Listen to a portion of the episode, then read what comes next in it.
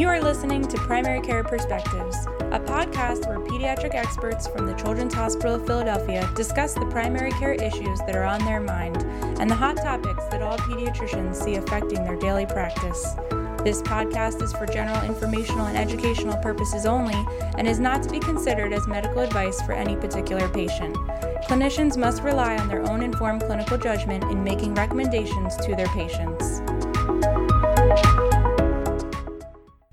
This is Dr. Katie Lockwood, a primary care pediatrician at the Children's Hospital of Philadelphia. Today, I'm talking about the Transition to Adulthood program, and joining me is Dr. Dava Szalda and I had the pleasure of being co chiefs with her years ago. But now she is an attending physician at CHOP, the director of the Internal Medicine Pediatrics Residency Program, the co director of the Transition to Adulthood program, and the assistant professor of pediatrics in the Division of Oncology at the Perelman School of Medicine at the University of Pennsylvania. So thanks so much for joining me today. Thanks for having me. So we're talking about transition to adulthood. So when are we trying to transition to adult care? What's the optimal time? Sure. So we think about transition to adult care, first of all, really starting at diagnosis for anybody mm-hmm. who has a chronic illness, um, kind of thinking about talking to them about their diagnosis and about what the trajectory of their diagnosis is. But really, for all adolescents, we're thinking about transfer to adult care at mm-hmm. some point.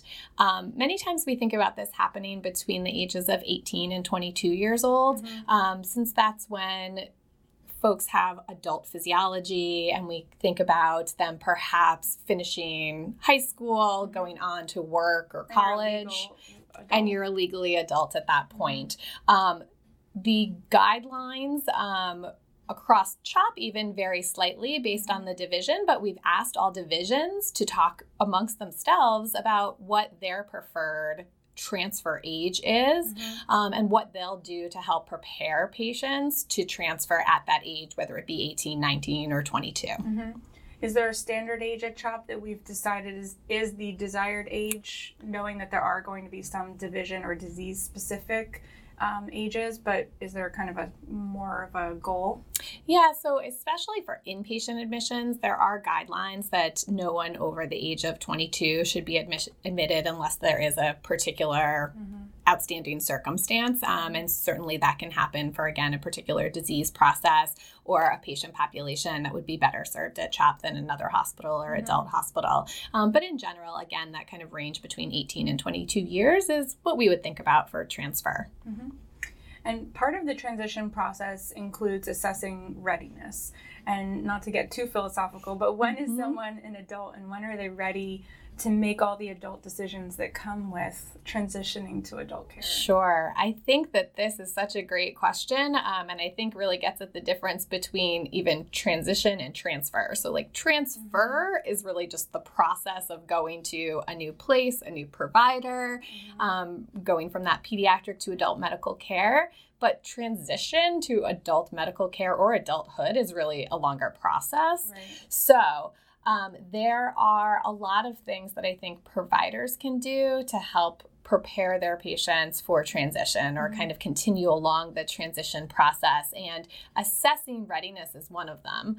Um, there are formal tools out there that assess skills mm-hmm. um, of adolescent and young adult patients in terms of their medical care. Um, one of them is the Transition Readiness Assessment Questionnaire or TRAQ. So that's one of the validated tools that's out there in the literature and that we have used um, for a variety of different settings, different diagnoses um, or healthy adolescents and young adults. Mm-hmm. Um, and that is actually just a 20 question survey that patients can take, that parents can take a look at as well.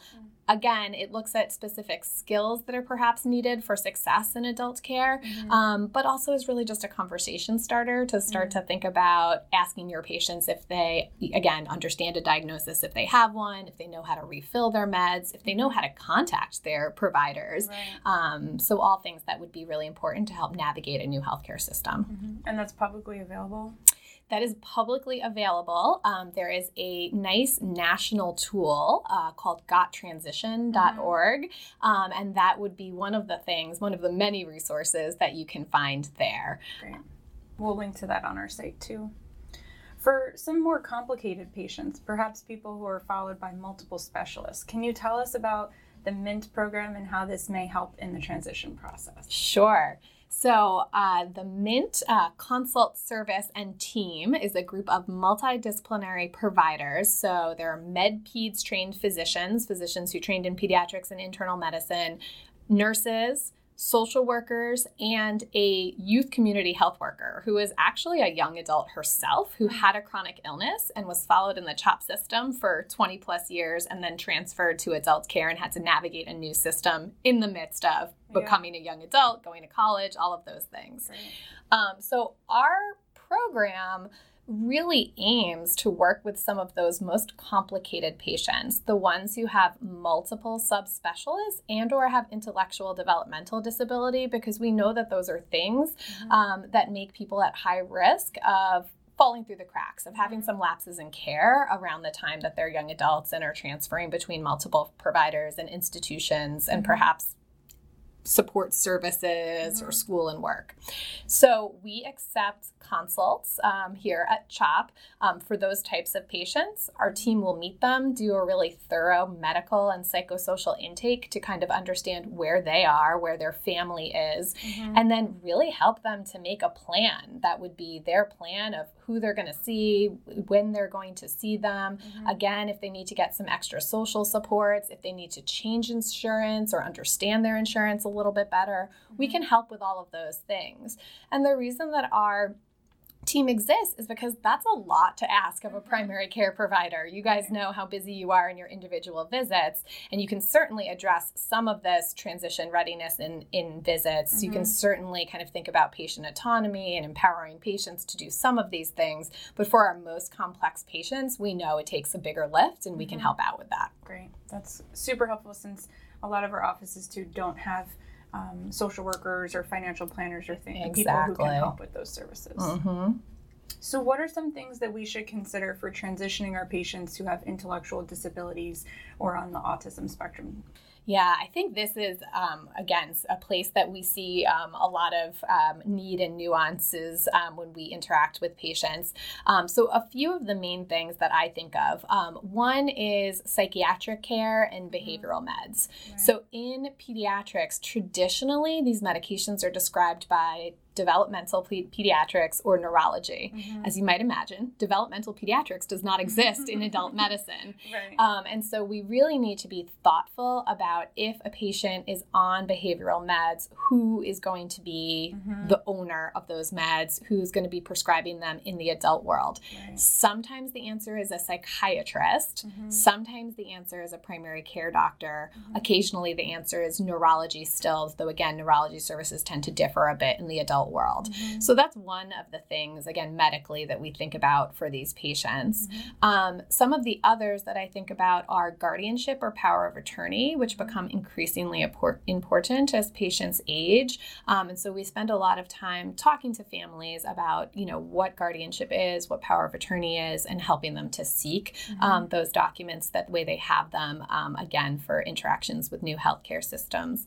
Um, and our social workers are also really skilled at thinking thinking about um, supports outside the home. So, as all of you guys know, as primary care pediatricians, um, some of these patients stay in school until they're 21 years mm-hmm. old. And then we need to kind of figure out what is the best thing for them after that. Is it a day program? Mm-hmm. Um, is it a different living situation? Is it home nursing? Mm-hmm. Is it job training for someone who has a lot of abilities? And we need to mm-hmm. kind of think about what would be the best job uh, training program for them. Um, so that's something that we really help families think about because it's really so much more than just the medical care. Right, great. That's a great resource. So, how can we help our patients find an adult provider and health insurance if needed? So, maybe not the medically complex kids that need the MINT yeah. program, but what can we do to help them sort out where they should go next. Yeah, absolutely. So, for patients who are not medically complex, actually, where I usually start is asking their parents, who's mm-hmm. your primary care doctor? Right. Um, and if they have a, a, practice that they really like and that mm-hmm. they're already um, engaged in, um, I often think about, well, is that someone that we mm-hmm. should send mm-hmm. your, your child to as well? Um, I also think that, you know, within um, healthcare systems, so obviously we have a relationship at CHOP with Penn Medicine next door, so we Mhm. often look at the Penn practices um, as potentially being places um, that our patients might geographically be interested in going to. Mhm. Um, for some of our patients who who may have um, a disease process that is originating in childhood. Again, we kind of think about MedPeds providers sometimes as being uh, uniquely suited to take care of those patients. Mhm. Um, I think the tricky part, to be honest, really is the insurance piece. And so making sure that you're not just giving out a phone number and saying Mhm. you can follow up there next time, but making sure that patients know that they should make sure that practice will accept them and communicate back and that, you know, the pediatric practice is really still the medical home until that first or second visit has been made. Right. Um, in actually uh, Philadelphia, there's something called the OPS memo, which actually allows patients to kind of try on for size an adult medical provider um, before officially changing it over on their insurance card. So that's actually a, a nice option for patients as well. That's great. What sort of paperwork um, or records should we give our patients at their last appointment with us? I think this is a great question because in every single survey of adult providers that has been done, um, the probably number one thing that is um, said by adult providers is they either get nothing or they get 20 years of records. and so, as you can imagine, um, that's pretty difficult um, to sort through. They don't so, want to know about every otitis. not every single one. Um, so, uh, what we usually um, help our patients um, to advocate for, and what we do when we see a very complex patient, is we create a medical summary. So, we create a, I always say one to two page medical summary, but let's be honest, it could be three or four pages. Mhm. That's okay Mhm. But a medical summary that has kind of the pertinent medical problems, again, any medications that we anticipate continuing, any medicines maybe that were tried that didn't work too well, Mhm. obviously allergies, a little bit of psychosocial information. Um, and this number two thing that adult providers ask for is contact information Mm. for a pediatric provider and practice. So if you're comfortable putting down, you know, again, a more direct line or an email and saying I'm available to Mhm. continue to communicate about this patient, um, I think those are great things to have. Um, I will mention with technology these days, two huge things um, in terms of electronic medical record is care everywhere, Mhm. which means that um, most places that have Epic can actually now see Mhm. CHOP records. Right. Um, so they can see your last note, last labs, medications, allergies. I still would advocate for making that nice, concise medical summary that they can access, but they will be able to find some of those things in the electronic medical record. Mhm. And advocating that your patients sign up for MyChop, um, Mhm. even as they're leaving a practice, can be really useful so they can access that information. If for whatever reason the provider can't get on to CHOP via Care Everywhere, then the patient can actually pull up their information right Mhm. there on their phone. And I think providers are are very happy when patients do that. Great. And our teen patients are pretty good at doing that too. You got it. So, what Epic support tools for those who are in the CHOP network um, or dot phrases exist to help us in this process? Yeah, so we have developed um, a basically best practice alert assistant um, that can help out with transfer to adult care. Um, and that is live now in um, the um, a lot of the primary care practices and probably expanding to some of Mhm. the others.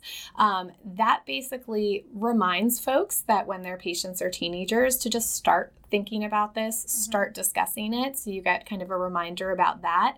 And then there's a number of um, basically links that you can click off if they are pertinent to your patient. Some just about kind of knowing about your medical care that can get printed with the AVS um, after visit summary.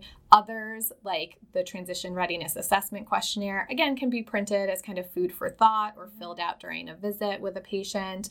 Um, there is information in there about practices um, locally in Mhm. Philadelphia. Um, that way, you can give out some specific practice information for Mhm. patients to see if one of those might be appropriate.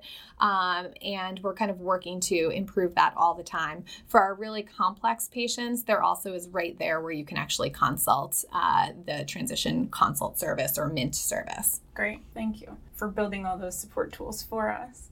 So, we've been talking a lot about this, and obviously, this is a lot of work that goes into transitioning. Both the transition process, but then the ultimate transfer of care, typing the letter that you mentioned, putting in um, consults and dot phrases, and tidying up medical records. Mm-hmm. So, is all of that transition of care work a billable service? Yeah, that's such a great question. Um, so, certainly, um, if you're spending extra time with your patients um, to think about this, um, then you should be billing for it. So, one of the things that we think about is using the prolonged encounter. Mm-hmm um, uh, codes to get credit for the extra time that you're mm-hmm. doing in terms of just counseling mm-hmm. surrounding transition to adult care. There also are care coordination codes. Um, I'll be honest, those are kind of newer codes in the past few years, mm-hmm. um, and they are variably reimbursed by mm-hmm. insurance companies, um, but that is something uh, that our group is advocating for mm-hmm. um, to try to make some of that outside of the office work mm-hmm. um, billable. Mm-hmm. Great, good to know. What is the transition to adulthood program at CHOP and, and tell us about what comes under that umbrella? Absolutely. So, besides the direct patient care services, so we see again outpatients that are referred to us by primary care providers or by mm-hmm. subspecialty providers who again just need that extra lift of we know this is going to take hours and hours outside of a clinical encounter mm-hmm. and we mm-hmm. can help to do that. Um, we also see inpatients who are adults at CHOP who need to be uh, hospitalized at CHOP because of perhaps a surgical procedure that's not mm-hmm. available somewhere else. Um, so we will consult on those patients patients and do an internal medicine consult while they are in the hospital. Mm-hmm. Um, and then we do a lot of education and outreach, um, and we build a lot of these tools, some mm-hmm. of which we discussed today. Um, so our group um, holds uh, some meetings um, in terms of our transition special interest group. Anyone is is in, if they're interested is welcome to attend those meetings. We share best practices across divisions mm-hmm. um, and talk about some of the research that's going on with adolescents and young adults in the institution. Uh, we also hold joint meetings between CHOP and Penn. Um, that way, we can talk about specific patient mm-hmm. populations and how best to transfer them mm-hmm. Um, from pediatric care to adult care. And then we try to educate nurses, social workers, and physicians really on dealing with adolescents and young adults and have gone to a number of division meetings or um, put on some continuing education, um, again, for multiple different types of providers. Mm-hmm. Great. Well, thank you so much for all of this work that you're doing at CHOP. Your program is amazing and it's making the transition to adulthood less scary for our patients and really, let's be honest, for us. So, thanks for the work that you're doing, for coming to tell us about it today, and um, for uh, pointing us to some helpful resources and tools that we can use in clinic. We will link to those um, things that you mentioned in your program on our website, which is www.chop.edu slash PCP podcast. So thank you so much for joining me today. Well, thanks for having me. Um, I'm glad you're going to post all of those resources. Um, specifically, a lot of them are included all in one place on our pediatric to adult transition pathway. Um, so check that out on the web. Thank you. Thank you for listening to this episode of Primary Care Perspectives. You can download and subscribe to future episodes on iTunes or visit chop.edu slash PCP podcasts for a listing of all episodes. I look forward to our next chat.